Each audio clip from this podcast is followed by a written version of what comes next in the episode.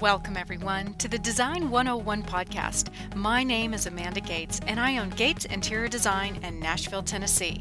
My company specializes in living a stylish and holistic life. My goal with this podcast is to celebrate all the blessings that we receive from a well designed life. I hope to introduce you to inspirational people, teach you new ways to live better, and empower you to design your best life through intention. There are many ways to achieve balance and harmony in our lives, but it all starts at home. Join me each month to be inspired, transformed, and motivated to live your best life. Hello, hello, everyone. Welcome to Design 101. I'm your host, Amanda, and today's guest is Mary Beth Storjohann. Mary Beth is a financial planner who just launched a new book Work Your Wealth Nine Steps to Making Smarter Choices with Your Money. Now, I know what you're thinking. What the hell does financial education have to do with interior design and living your best life? Well, in my book, everything. I've been a business owner for over 11 years, and when I went through my divorce, I was broke and $20,000 in debt, and that didn't even include the attorney fees. And not pulling a salary through my business, well, Instead, I was putting all the money back into the business because I thought that was the smart thing to do. At nearly 40 years old, I've only just gotten myself out of debt and started a retirement plan. And I'm shocked that many people are in the same exact boat. Some are even nearly 50 and still very much in debt without a savings account or a retirement plan. As Mary Beth says in her new book, What kind of life do you want to live? and what is your why? Too often, people are living paycheck to paycheck, barely scraping by, and all it takes is that one unexpected expense to throw everything out of whack. Crazy to think that so many Americans are living this way, myself included when I was married. My husband and I at the time were making so much money, and yet we still didn't have a savings account and we never started a retirement account. Today's podcast is truly to teach you how to live your best life so that you can enjoy the finer things in life. Live with peace and purpose and stop making decisions based on money and instead choose what you really want and desire because you have the funds and security to do it. Let's get started. All right, Mary Beth, welcome to the show. Hi, how are you? I'm great. How are you? I'm doing great. I'm super excited about this. Um, when I did the intro a couple minutes ago, I was saying how um, a lot of the, the podcast itself is about interior design and um, just the practice of uh, feng shui and whatnot. But one of the big things about the podcast is learning to really live your best life. And to me, that includes getting your finances in order because um, one, a lot of Americans don't have their finances in order. And two, I feel like financial security is something that a lot of people don't experience. So, before we really jump into it, just give us a little bit of background about how you got into financial planning and who you are, and then we'll dive into this great book that you've just written. Sure. So, um, so my name is Mary Beth Storjohann. I am the CEO and founder of Workable Wealth. And Workable Wealth is a virtual financial planning company. So I work with clients in their 20s through 40s across the country in helping them to basically make smart choices with their money. Um, I launched Workable Wealth in 2013 after um, 10 years in the financial planning industry. So I think I'm going on 12 or 13 years right now. Um, the reason I'm in the financial planning industry is, you know, it's kind of was like a fluke, kind of, you know, like destiny. Um, I grew up in a family that really, uh, that struggled financially. You know, there was, um, was paycheck to paycheck and there was a lot of, uh, loud conversations in my household surrounding money, um, especially for Italians, so everything's loud. Um, there was a lot of fights around money as I was growing up, and I um, I witnessed my parents claim bankruptcy twice. Uh, and so when it came time for me to go to college, I had to pay my own way through school. So I, you know, I've worked since I was 15, 16 years old, doing you know random jobs in high school, and then moved to San Diego, which is where I am now uh, for college. And one of my first jobs, my sophomore year of college, I basically landed a job as a receptionist in a financial planning firm. Um, I think I was majoring in like international business at the time. I wanted to move to Italy. Um, That's a good goal. Yeah, so that was basically obviously that costed that cost money as well. Um, so I landed this job as a receptionist, and I'm sitting basically front and center in this office, and I'm seeing these clients come in who you know have lots of questions around their money and if they can retire and if they you know what they need to do with their debt. And so I see a lot of like anxious people coming in, and then they would meet with these financial planners, and they would leave you know to, with this plan in place, and they'd have a lot of clarity and confidence. And I saw these relationships building over time and, and these people, you know, gaining more confidence over time. And I realized in that position that, that you can, con- you can control your money instead of it controlling you. Uh, so I was kind of hooked, you know, just based off of like the anxiety I had around money my experience growing up. Um, you know, I think, you know, I, I, got this job and I was like, oh my gosh, like there's this whole industry around actually managing money and helping people gain confidence. So uh, I switched my major. San Diego State at the time actually had a financial planning major. So I majored like specifically in money. Um, and the rest is history. I, I, launched my career from that sophomore year and I've, I worked my way up corporate career ladder and um, basically realized I couldn't do what I wanted to do within the industry because the industry is quite old boys club. Mm. Um, so, and I was told no a lot when it came to wanting to do what I'm doing right now. So I, I basically jumped ship and started my own practice. Awesome. Well, you know, I relate to, we were talking before the podcast, I relate so much. Um, you know, so many people just don't talk about money. And I think that there is a lot of fear and, like you said, arguments and, and issues that surround money because when there's this really state of lack, you're really bound by the choices that you can make because they're financially based rather than choice based. Um, and I'm surrounded in my industry. I'm around a lot, a lot of creatives, you know, interior designers, mm-hmm. artists, um, you know, hippie types that, um, you know, they're all in it for the art and we don't discuss money. We don't right. save money. We don't retirement. What's that? So why is it so difficult for people to really grasp uh, an understanding around money and, and talk about it? I think one of the biggest things I see with the anxiety, um, one of the biggest things is when you start to address your financial issues or your money scripts, basically that means you have to change. What is happening right now likely isn't working. And so a lot of people are anxious about even broaching the topic because that's basically going to throw them off course of whatever they're doing right now. And a lot of people don't like change. A lot of people are comfortable with what they're doing. And even if that is, is sticking your head in the sand, um, I think that's a big part of it is um, a lot of people don't want to shake things up in their lives. And then that's one side. And the other side is, you know, we all come with money scripts. You know, the, the and money scripts are those things that we experience in our lives that basically have helped us. We have money beliefs, you know. So, for example, I had money anxiety, financial anxiety. I, I had this, you know, belief that there would never be enough to get things done because I grew up in a household where there was never enough. Um, so, and you know, and some people grow up in households where their their fathers take care of all the finances, and their moms basically ask for an allowance, and so therefore, you know, they're the wife, and they think their husband should handle all the finances instead of you know them taking control of it as well. So, I think you know, facing those things, it's really uncomfortable. I think the the uncomfortable fact of it is, you know, once you start to pay more attention and peel back the layers, you realize that some things aren't going the way they should, and that you're going to have to make those changes. And a lot of people um, get paralyzed get paralyzed by like, oh my gosh, there's so much I have to do and so much is going to have to change. I can't do it. It's not going to be able to, to happen. So um, that's where I think a lot of the anxiety comes from. Instead of you know being able to break it down into those small steps and conquer one thing at a time. A lot of people just like starting a business, right? We see the business and like how it, remember starting your business, you're like, oh my gosh, this is so much. but you get into it, you know, you get into it one step at a time and it gets done. And so I think a lot of people, same thing, they're just paralyzed by how much has to happen. Well, what I see in my industry so much is that, you know, I'm from California and now I'm in Nashville, Tennessee, but I when I was in California, money defined you.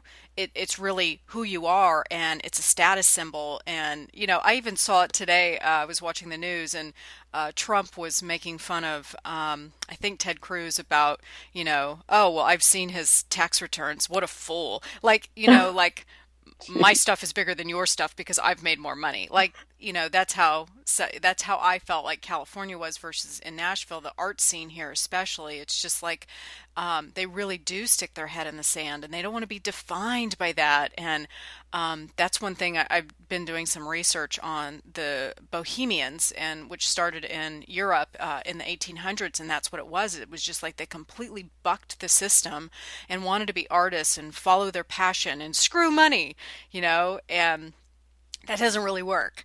Um, yeah, there's a happy there's a happy medium somewhere. It, it, sounds really cool and it sounds really awesome. Like, yeah, I'm just going to buck the system. But the thing is, is that, um, and I, I talked about this in the intro, but you know, one of the things that really got my head straight is that um, my ex-husband was in finance, and so I did put a lot of faith and trust in him and taking care of things. And then when we were going through our divorce, holy hell, like it was such a mess. We had so much debt and we didn't have savings and we didn't have a retirement account. And um, I'm trying to think of, I think I was 34, 33 when I, we started our divorce. And it's like, I had nothing to show for the last 15 years worth of work. And, you know, I'm $20,000 in debt. I've got to pay for a divorce. And it was like, that was kind of like an eye opening experience for me. And so as, as I was reading your book, um, I was thinking, my goodness, if I had just known about this in my 20s, I could have prepared and I could have been a little bit more aware. And I felt when I started learning about all this, I really felt like, oh my God, I'm so behind. But then I talked to other people who are in my industry who are getting close to 50, 55, and they're in the same boat as me. And I've got 15 years on them. And I'm thinking, oh my God, Mm-hmm. I would mm-hmm. be so stressed out if I was 55 years old and didn't have a retirement account. Yep. So, how do you work with people like that and and help them? I mean, talk about anxiety. How oh, do you really work with people to one they hate the B word, right? Budget, oh, budget, hate budget. The, hate the B word, yeah.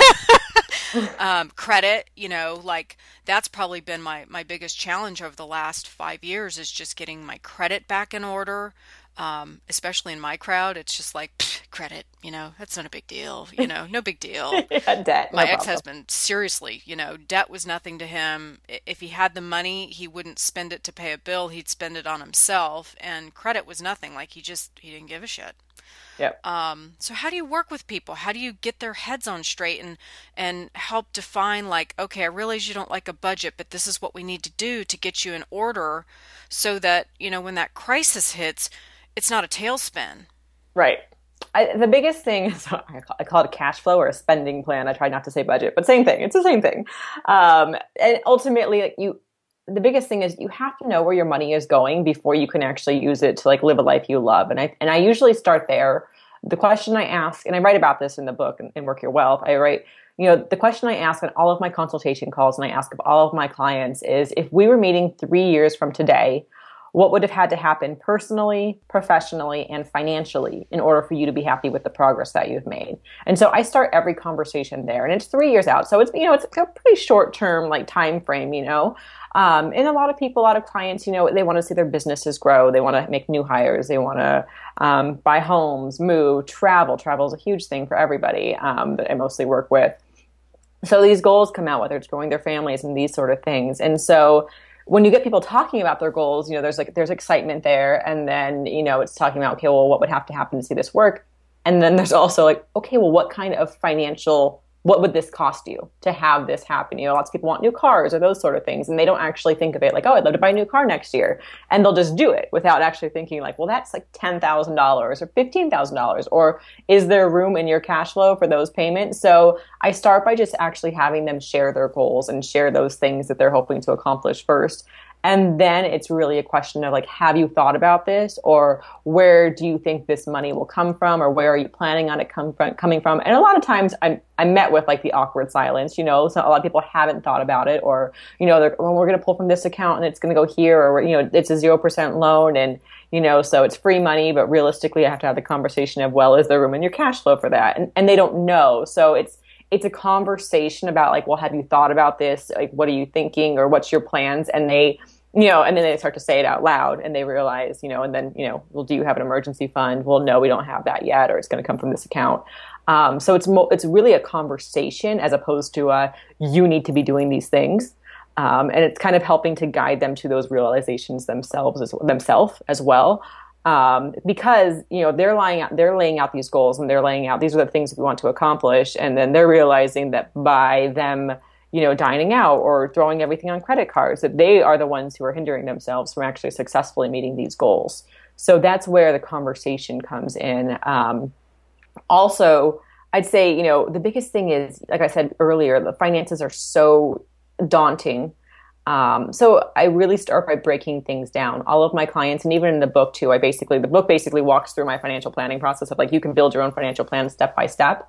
Um, I break everything down into baby steps, and then part every every client gets an action checklist of like here's all the things you need to do, but never mind everything. Let's just focus on these two to three things this month. These are the two to three things that you're going to get done this month, and once those are checked off, we'll worry about everything else. But we want to focus on these things. So, so that's kind of how it starts, just like with the conversation, with focusing on little things and the cash flow. To be honest, cash flow does not happen overnight. Like that is, if you if you're doing your, your, your budget like that, it takes months basically for people to get into the groove of things when they're so used to overspending already. Yeah, I think that's the probably the the biggest problem and when I was married, we made so much money combined, but we were eh, still living beyond our means. But we didn't know where our money was going. And I, I liked that chapter on your book. Like, well, where's your money going? I don't know. You know, like yeah. so many people can't answer that question. And that's exactly what we were doing. It was like we were you know dining out ourselves eh, to debt basically like we would eat out or if you know my ex was really bad about always wanting new cars and so you know we were just living this lifestyle and it like I think a lot of people live that way and they just never really stop to think, well, wait a minute. You know, I'm making all this money now. Do I really need this lifestyle? Wouldn't it be better to pay myself first and, and have money when I get older? And that's what I loved about the book is it really puts that kind of front and center like okay you're making really good money and you know if you just make a couple of sacrifices and just kind of shift things around it's not going to be so scary when you are 55 and I, I think that that for me like i had to make some and you know you say in the book like don't give up your lattes if that's not what you want but i kind of had myself like this really scary aha moment like holy crap i'm nearly 40 and i have nothing to show for it like um, and I, I have all kinds of uh, articles on my blog but like i went cold turkey like I got rid of my house. I got rid of my car. I sold up everything I owned down to my silverware. I literally just had a suitcase and a cat. Like, I got hardcore to get myself out of debt. And it did take me three and a half years to do it, but I did it. And then once I got out of debt, then I started to build my retirement. But I think a lot of people aren't willing to make those sacrifices. So, Every American I know has debt. So, how do you work with people who have debt, and what are some suggestions that you have to help them get out of debt? So, when it comes to working with people who have debt, it's understanding first the types of debt that you have. So, is it a mortgage? Is it a car loan, student loans, um, or credit cards? And so basically, then we prioritize. And the biggest thing with debt is people like, oh, I have a couple credit cards. It's just like five, ten thousand dollars. No, no, that's not. You know, like that's for me. I'm like, that's five, ten thousand dollars.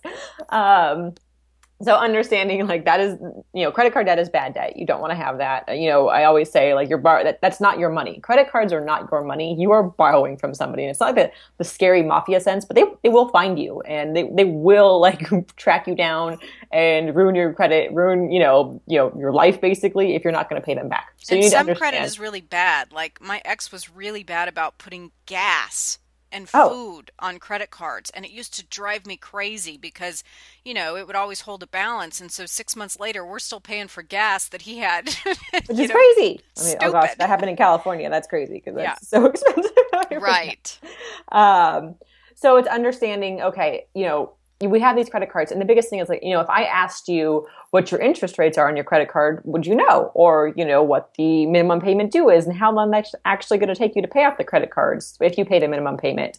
Um, a lot of people don't know those answers. And the thing is like those are right on your credit card statement. It tells you if you continue to pay the minimum payment it's going to take you like 10 to 30 years to pay off your credit card balance. And some so, are high. Like a lot of mine were 25% yep, yep.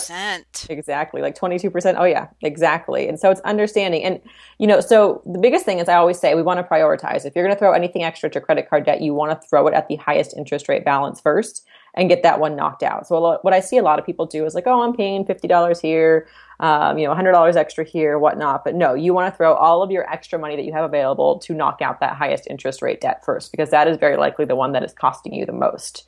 Um, so that's like the most numbers effective way to knock out your debt is just basically by by rolling your payments. If you have two hundred dollars extra each month, throw it towards that highest interest rate. When that's paid off, then take that two hundred dollars plus whatever the payment was from that credit card and roll it into the next highest interest rate. And so you get like a rolling effect of paying off your debt.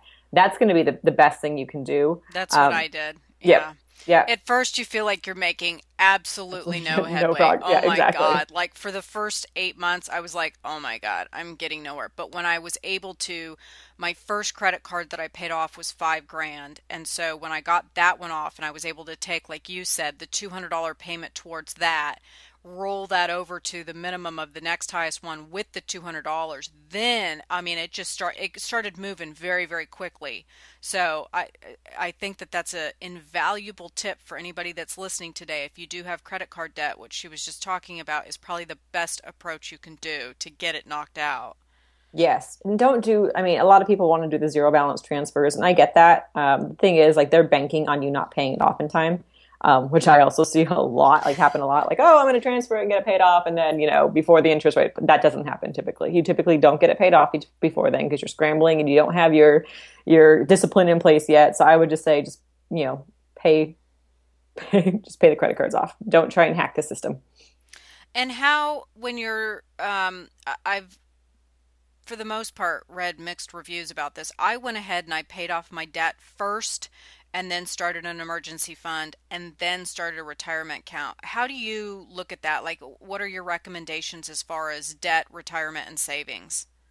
I usually recommend um, to work towards getting like a thousand dollars in your emergency fund, and you can do it simultaneously with with paying out debt, uh, paying off debt. So whether it's like a hundred dollars a month that's going towards your emergency fund, and you can only pay a hundred dollars towards debt, then that's fine. But I usually say get a thousand dollars into your emergency fund, um, and then reallocate towards debt. And the thing is, it depends on your age. You know, if you are in tons of debt and you're, yeah, you're you're in your 40s, 45, and you have nothing in retirement, then it's kind of going to be a balance. Um, you know, debt's probably costing you realistically 22%. So, if, and if the retirement accounts are probably going to earn six, the numbers make more sense for you to pay off the debt at this point in time.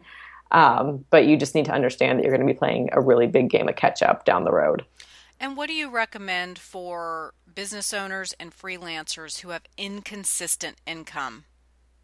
in terms of saving or in terms of just like how to manage the cash flow? Kind of everything. That was probably the biggest issue for me because um, as a business owner i can have a month where i bring in $10000 and then i can go two months where i don't bring in anything. Right. So it's very inconsistent. And so that was probably my biggest issue when i was married is that you know i'd have a really great month and i'd be like woo i got 10 grand. But then you know so i wouldn't kind of plan ahead. Now i live so much leaner. Like um, I've cut out so many things that I thought that I needed, but really I didn't. And so that's been able to help me like especially once i got the credit cards paid off. Now i have uh, you know that it's basically extra income now which i throw into uh, retirement now. But um, that was probably the biggest struggle for me when i was first first getting started because i was so overwhelmed. Like I didn't know where the hell to start. I was like, oh my God, I have all of this debt. I've got attorney fees. I've got car payments. Like I was just, I, I didn't know where to start. So I just literally, I, I just made one goal and I was like, okay, step one, get rid of the car. You know, like I just tried to like make it so bite sized so that like the overwhelm and the anxiety can go away. But it is, you know, like one of my girlfriends who was going through the same process she was working at an insurance agency and she was you know she knew she had $3000 a month coming in every single month. So it was very easy for her to set up a budget and figure out a plan whereas me i was like well shit i don't know because you know i was looking at my um, tax returns and i was trying to come up with some kind of average and like oh my gosh the years were so different. I'm like i can't even make heads or tails of this.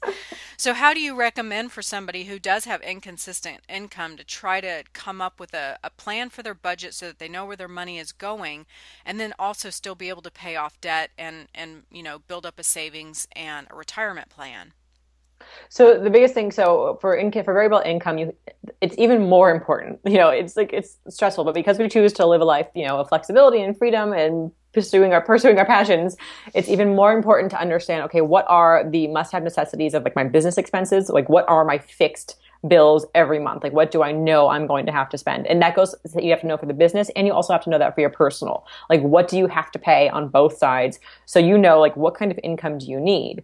Um, and then I usually say for entrepreneurs, so instead of actually focusing on building that emergency fund first, what you need to do is build yourself like a an income cushion first on the outside. So if you need to pay yourself to meet the bills, um, you need to ha- basically have a cushion of like two to three months of those expenses that's set aside. That way, when you do have the lean months, you aren't putting, you aren't relying on credit cards, but you instead you're relying on that cushion, and you can replenish it over time if you need to. So I usually say focus on building that income cushion first, and then you can focus on your emergency fund and everything else. Because realistically, if you have ten thousand and you blow through it in one month, and then you have no income, like that's all going to go on the credit card. So you need to have a plan in place. And what I what I would say is even in those like fixed income expenses, those fixed expenses, I would include like your your credit card payments, like if you want to pay extra towards them, saving for yourself, like those things should be in there as well. And you can just basically pull it as like fixed expenses. You, those are going to be bills you're paying yourself, but that's going to basically be a bill, a fixed expense for you going forward. So those should just be factored automatically into your monthly income and the things that should be your monthly expenses, I should say. And the things that should be cut, like you, you know, are dining out our travel, our, you know, clothes expenses, our, if you're buying like excess art supplies, that's a huge thing, especially for creatives. There's like, you buy everything under the sun that probably is stored up somewhere and you might not be using.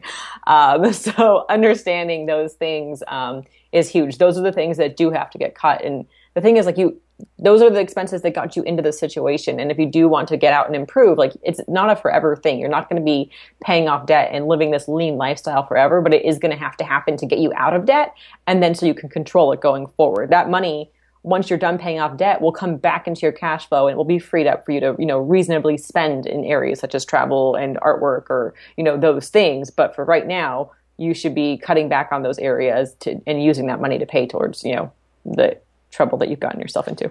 And I should add that I mean tremendous peace of mind to be out of debt. Oh my god, tremendous. Oh yeah, so, so much. worth it. Like you know, oh yeah, having that over your head. Oh yeah, I mean, it just, I mean that's hundreds, thousands of dollars back in your cash flow sometimes. I look at clients' debt load sometimes. I'm like, that's like 30% is just going towards like all of these payments. That's, you know, like that's got to be stressful. And you have these goals of wanting to travel or buy this, you know, new home or, you know, and it can happen. It's just these things have to get taken off first. And then you can actually use your money towards other things that are more meaningful to you. So the thing is like, and that's the thing is like, we got into these situations typically by things that are just not even really they don't even really mean anything to us. You know it's like you know yeah dining out going to happy hour like that's on your credit card. Like was real that really worth it for you to like not meet your goal of you know going to europe for the summer or whatever because you went to too many happy hours? Like that's that's worth it for you to to you know make that sacrifice. And if it is then that's fantastic. Fine. You still need to like figure it out. But realistically it's the things that actually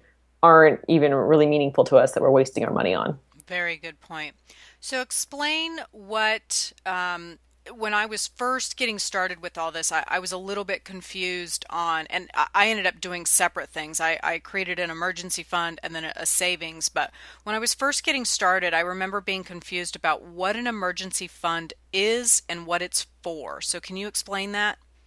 Sure. An emergency fund is for something that's an emergency. Um, your car needing an oil change is not an emergency. Um, your laptop like blowing is typically not an emergency either. Like having an old laptop, like these are all those are things that you should be saving for. Um, you know, any type of car maintenance expenses, like those new, new tires on the car, not an emergency. You probably should have known it was coming. Um, an emergency is you get into a car accident and you have to pay your deductible. Um, that's an emergency. Uh, your water pipe bursts and you have to like you know pay somebody to come fix it. Like there's a medical emergency um, that you have to basically cover. And even like I usually say, if you have pets and you are obsessed with them, like I am, have a pet emergency fund because they can get super expensive.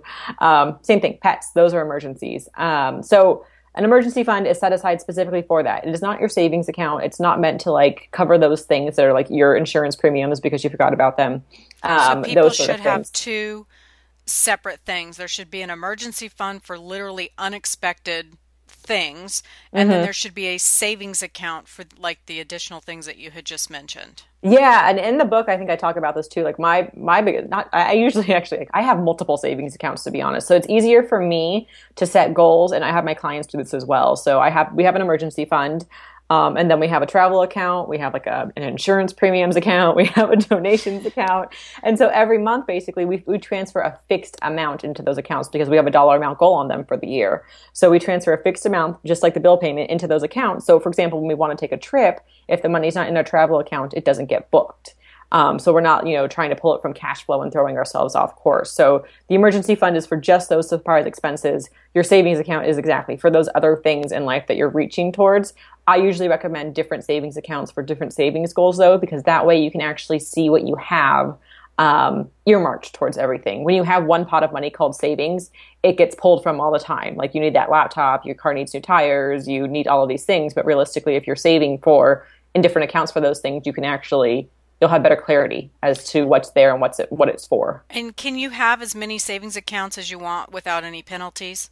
Um, it, it depends on the bank, like the bank that you use. A lot of the online banks, like I use um, Synchrony for my clients or Ally Bank. Those ones you can have as many bank accounts as you need to. Um, some bank accounts charge you like ten dollars per account, so then I usually say change your bank account. Yeah, that's what I ran into. Um, I had set up separate accounts where I had um, an account set up that was money that was tied up for things that were specific to the business, like money that I owed to vendors. And then I had an account that was um, receivables so that I knew that it was kind of free and clear. And then I had one that was specifically just for tax payments. I had a save it, like I had all these accounts, and that's exactly what they were doing is they were charging me $10 a month per account. And so I had like, I think seven. So I was getting charged $70 a month for accounts. So I ended up closing all of them. And so now I just have one checking account and one savings account because the bank that I work with was charging me too much. So Allied and what what did you say the other one was? Synchrony. Ally is A L L Y and then Synchrony S Y N C H R O N Y Synchrony. Um, those, and those are, are and then online. Those are online, and then same thing. Capital One 360 is also one where I believe you can have multiple accounts, and then most credit unions also will let you have awesome. multiple accounts without actual fees attached. So Great tip, because I will say that the convenience of having the separate accounts was great because I knew like and we even color coded them because I'm a designer. So like I that was one way to make it work for me so that it like connected in my head. So like we had vendor account was beige and the free money was green and the tax money was red. You know we had all these yep. like things. So I it was a great way that worked for us. But you know when we were starting to get really lean as far as how we were running things and we got rid of everything that was one of the first things to go so that we could free up 70 bucks a month. So that's gr- that's a great tip and I've heard of a lot of military wives who are on strict budgets that will do that where they will set up separate accounts for their household so that it's easier for them to manage and know how much money they have for each thing. I think that's a great tip. Yep. So, what do you recommend? Now let's just imagine that we've all gotten out of debt. We've got our emergency fund set up. We've got a little bit of savings set up. Um, what do you recommend as far as retirement? In terms of retirement i would say um, well there's different options in terms of like being entrepreneurs. We have um, a SEP ira um, we can do a solo 401k or a simple ira those are like the three big things for entrepreneurs. Um, ultimately i'd say if you haven't, open up an account for yourself, like a SEP IRA if you need to. Um, that's going to be like the easiest thing. And what you can do is usually, um, if you're like a sole proprietor, um, you can contribute 25% of your net to the account each year. So um, I usually say, like, for, I say for your for your 20s, aim to contribute 10% of your um, income. For your 30s, aim to contribute 15%. If you're in your 40s or 50s, you know, stash it all away. Like just stash what you can if you're trying to catch up. Um, definitely aim higher. Um, so I would say same thing though. When you start saving for retirement, it's hard as entrepreneurs. So I all work. Um, like half of the amount into like a fixed payment basically each month, you know. So, you know, maybe I can contribute $200 a month to a SEP IRA or $300 a month or whatever that is once the debt's all paid off. And then from there, you know, if your income ends up higher for the year, hopefully you've been saving and, you know, you have some extra money in the business, then you can basically can make a lump sum contribution um, depending on like the max you can contribute. So I'd say kind of go conservative, but work an amount that you are saving on a recurring basis into your monthly cash flow. And then from there, at the end of each year, know that um, you'll, you know, want to do a bigger lump sum contribution.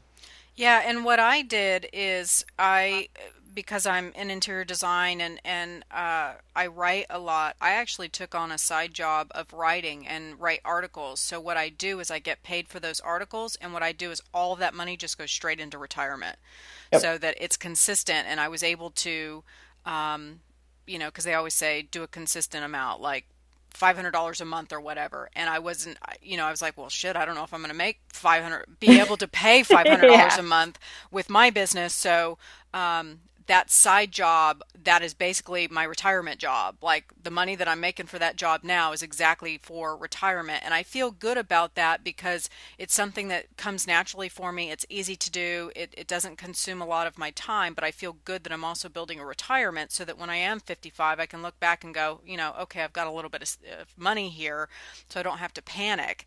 And I can't believe how many people that I talk to that are over 40 that don't have savings, are in debt, and have no plan for retirement.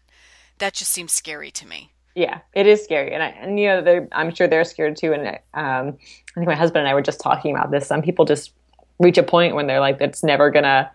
I think in their minds, it's never gonna be fixed. So it's just head in the sand and and just kind of plow forward. But yeah, I think that's like that's the most for me, I would have a ton of anxiety. And I have a ton of anxiety for people I talk to. I'm like, aren't you worried? Um, you know, some people are genuinely not concerned. I will say the clients that I typically work with know that they need to make a change and know they need help and um, are willing to like willing to start making adjustments. Some people don't want the help. Some people some people aren't in the mindset where they want to get their finances under control. Um, and that they just kind of move forward. Yeah. I guess he yeah. just thinks that forever he's going to make money and it will always be there and it'll like a fairy will just come up with a tray and here's the money. yeah, there are people like that who just, you know, they live in their own world and, and that's fine. You know, I mean, they, to each their own. Like they all they'll figure out how to work, you know, how to do it. You know, my thing is especially people who are like, "Oh, I'll just work forever. I love what I do." The thing is like our our minds get old, our bodies get old, and it, you know, if there's no cushion there to take care of you in terms of like health expenses, if you have to work early, disability uh, is a huge thing for entrepreneurs. They, a lot of them don't have disability insurance. Um, those things like without a cushion in place, that's what gets you in even more trouble. So.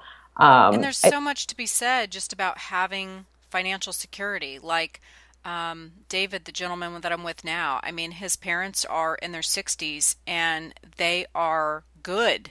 Like their house is paid off, their cars are paid off, they have no debt, they have plenty of retirement. Like you can see, and they're enjoying life. They're traveling, they're doing all of these great things, and there's no fear or lack of money. And I have friends that are still working that are the same age as them and have none of that and yeah. like they they look 10 years older i mean there's something to be said about planning ahead and having that that security there to know and i agree like um, I I think that a lot of people should do what they can to take care of themselves now. You know, I always promote like yoga and eat right, and you know, go to the chiropractor and take care of yourself now. Because if you care for your body, you know, right. it might still work when you're 60. But yeah, you just you never know. And I hear stories all the time. I just had a good interior design friend um, whose husband, um, they're both uh, they both work for themselves, which is really scary. Um, but he fell ill and it was totally unexpected. His appendix exploded. And so they now have, um, you know, this very expensive medical bill, and they didn't have insurance. Oh, yep. So you know, here they are living paycheck to paycheck, and then this unexpected uh, this unexpected expense happened, and now they're they're asking people for help. They're like, "We're going to lose our house," and they've got five kids and it's mm. just like this just breaks my heart i'm like ah oh, you guys just need a plan and that's and that's the hard part. You know a lot of people think like oh it won't happen to me. And that's that's the thing too for especially for like you know the generation like 20s 30s 40s like oh it won't happen to me. I don't need this. And the thing is i've seen it happen um, I've seen it happen. I've seen friends, you know, in their 20s widowed. I've seen people in the hospital due to like pregnancy complications for months on end. I've seen, you know, health issues. You know, it's, especially in the younger generation. A lot of us, like a lot of people, think it won't happen to me, but the thing is, it could and it might. Like it, it there's not like we're not invincible. We're not. We think we're superheroes, but we're not. You know, like random events happen all of the time, and that's what insurance is there for. So that's the biggest thing is I always say like life insurance is huge, health insurance, disability insurance. You know, I don't sell any of that stuff. I just am such a believer in like peace of mind. You know, if you if, like, your ability to earn an income is huge, and if you're out of work and can't pay those bills, what's going to happen to you what's going to happen to your family to your lifestyle like those are questions people don't want to answer they don't want to they don't want to ask themselves that because it's scary you don't want to think about the worst case but if you could think about the worst case and know like huh nope we're good on that like wouldn't be a problem we'd be okay that's awesome like then yeah, like how much more mind. confidence do you have yeah great peace of mind. So, do you have a recommendation? Then you said percentages as far as when you're in your 20s to do 10%, when you're in your 30s, a little bit more like 15. What is the? I know that everybody's a little bit different, everybody's lifestyle is a little bit different, but is there kind of an ultimate goal? Um, for a retirement account like is it do you want to have like half a million dollars a million dollars like is there a, a kind of a, a, a benchmark so to speak of a retirement amount that you should have there's not really, and that's the thing. I get asked that question a lot, and the, and the thing is, like, there's not really like a set number to have. Um, it really depends on your lifestyle. You know, like you said, like California is you know one way. You know, people, some people are like, oh, I have these lavish lifestyles. They're going to need a lot more in their retirement if they're going to stop working versus somebody who's you know content just to stay home, volunteer, and you know like hang out with the grandkids type thing or whatever. So um, there's not like a, a set a set number. The biggest thing is like you want to figure out. It's a little math involved but like in our in, in the industry we kind of say like you can conservatively you can draw 4% on your portfolio each year and have that turn into a paycheck for you. So if you had a million dollar portfolio and you could take 4% that's you know $40000 a year that you can take out plus whatever you get from social security. And you have to ask yourself like would i be able to meet all my bills on that? The answer is no. You need to have a bigger portfolio for retirement and uh, do you have, um, like my retirement account is through Vanguard, do you have uh, particular places or um, retirement type things that you recommend to people, or does it just again depend on lifestyle? Um, Vanguard is amazing. Vanguard's my favorite. I actually recommend to all my clients. Vanguard has um, Vanguard funds specifically. You know, you have your account at Vanguard, so make sure you're investing in Vanguard funds. They have some of the lowest fees around, and that's another like topic, you know, for another day. But a lot of these mutual funds and, and investments can come with internal fees that a lot of the everyday investor doesn't see. Um, Vanguard, however, is very investor friendly. They have low fees, which basically means when the fund earns money, you keep more of the return in your pocket versus the company keeping more of yeah, taking five percent yeah. when you go to yeah. pull your money out, which you know, if you've got a million dollars, five percent is a lot of money. yeah, yeah. So Vanguard is actually one of the, my favorite companies that I recommend. And just real quick, I know that we've got to get off the call here, but I just wanted to, um, for those who are new to the idea of retirement accounts, um, you talked a little bit in your book about compound interest, and um, I wanted to discuss that very quickly, just because a lot of people, if they are forty or fifty, and they're thinking, "Holy crap! If I set aside aside 500 bucks a month, I'm only going to have 20 grand in 20 years. Um, no, because there's compound interest. So explain what that is and how that helps you kind of multiply your money. So compound interest when you invest your money, not when, when it's sitting in the bank account, it's not earning very much um, in cash. But um, when you invest your money into a retirement account and invest it in those like Vanguard funds, like we were just um, discussing, compound interest is the interest that your interest earns. So let's say you invest, you know, a thousand dollars, and then it earns six percent. Then it earns, you know, $1,060. And then the next year that earns 6%. So then the, the 1,060 is then growing 6%. So basically that number keeps compounding. The interest is, you're gaining interest on the interest that you're earning each year. So um, that's actually a benefit to you. So that's why we always say like start as early as you can because compound interest, I always say, is your money's best friend. We have time on our side and therefore like you have longer for that interest to compound and basically be put to work for you. So if you have 20 years, like that's still a great amount of time for you to put your money to work for you to start growing.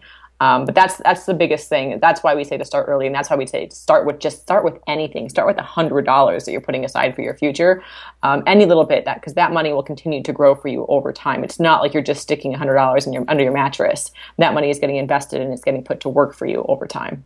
Yeah, and I will say that um, I've I do have a couple of friends that did invest like fifty bucks to a hundred bucks a month when they were twenty and a couple of them have already retired and they're only 40 45 Yep. So there's something to be said about being smart with your money and making it work for you. And I think it's um, important to you, you, mentioned that if you've got 20 years, um, you know, you don't necessarily need 20 years. You, you know, if you if you're limited on time, you just have to set more aside. But you can make that compound interest work for you. And I've set my retirement account up for um, 25 years, which I'm sweating bullets. I'm like, oh my God, is this going to be enough time?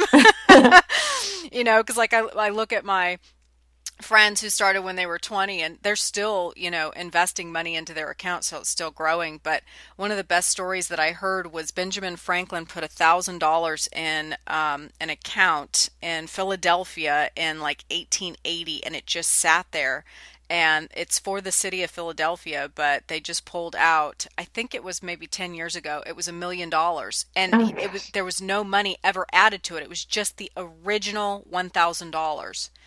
So yes, I realize that's 100 years, but still it was never touched. So it's a great example of how compound interest works. Exactly. And now that the city has, you know, a fund of a million dollars that they can pull off of for yeah. city stuff. So not bad. It's not bad. So uh, obviously, I don't have a hundred years. I've only got you know twenty twenty five. But um, you know, and again, I, I've made it work for me. So I think that if people are willing to make the sacrifices and work with someone like you, um, and I think the other thing is too is is I remember when I was starting with all this, I was terrified to go to a financial planner because I was not only intimidated, but I was embarrassed because I was like, I got myself into this state of this huge amount of credit card debt. I, you know, was way in over my head. I was spending way too much money and I was afraid of being judged. So now looking back, I'm like, well, that's the stupidest thing ever. But there might be people who are listening to this and going, yeah, I'm way too embarrassed. I can't believe I got myself into this situation. So what do you say to that?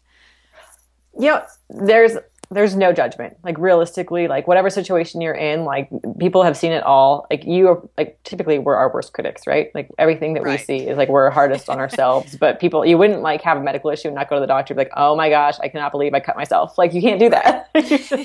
you would go get it fixed. And so I, I'd say that same thing, like, you know, um, you are probably judging yourself way more than anybody else ever will. Like this whole profession, just like doctors, like we're, it's just there. People are there to help you. People are there to help you undo whatever like you have gotten yourself into and they're also there just to give you peace and confidence and clarity.